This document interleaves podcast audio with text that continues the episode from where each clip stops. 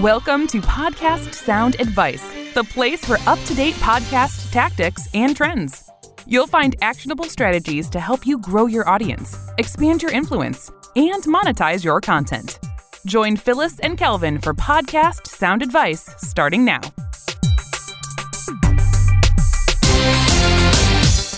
Hey, welcome to Podcast Sound Advice.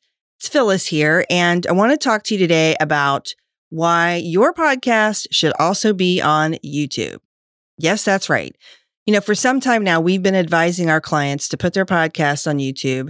No video required.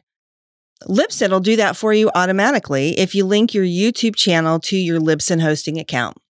We do suggest that you upload an episode graphic so that when it publishes to YouTube, it shows the title and the info for that specific episode instead of your cover image every time. Why does being on YouTube matter? Well, a couple of years ago, Edison Research shared that over 40% of podcasts get listened on YouTube. Now, more recently, they shared that YouTube has become one of the biggest places where people search for podcast content. What it comes down to is that for some people, YouTube is their content app of choice for all content, not just video.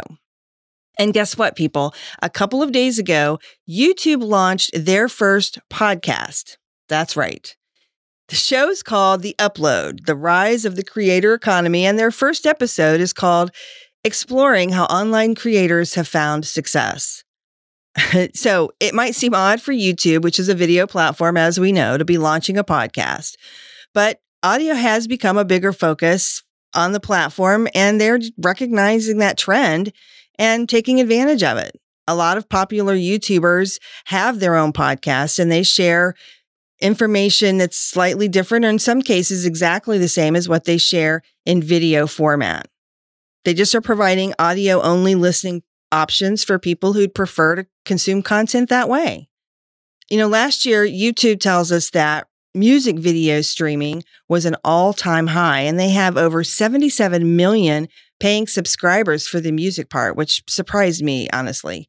So while visual elements in video, obviously, is always going to be popular, there are a lot of people who are using YouTube just to play their favorite music and listen to audio content, as we've already covered. So people want to be able to find you and we want your show to be where anybody might be looking for you and put yourself where your listeners can easily get access to your content.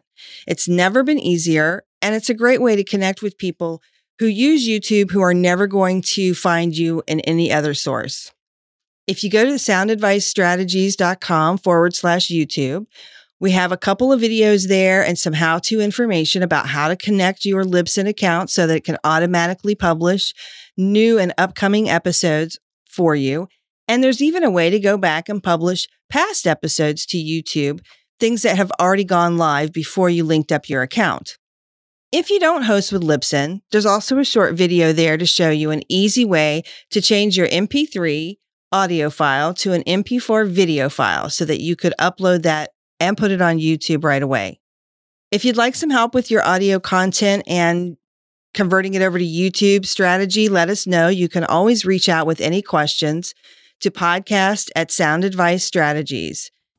If you found this episode on YouTube helpful, please subscribe to our YouTube channel. We would love to share more great information with you over there. And if you're an Apple Podcast person, well, a five star rating and review is also always appreciated. So, video content, audio content, it's all the same. Make sure it's where your listeners can find you. And thanks for being here. Until next time, happy podcasting. That's our wrap for this episode. We hope you found today's sound advice helpful. Let us know what you think by leaving us a review. You can get more resources at podcastsoundadvice.com. Until next time.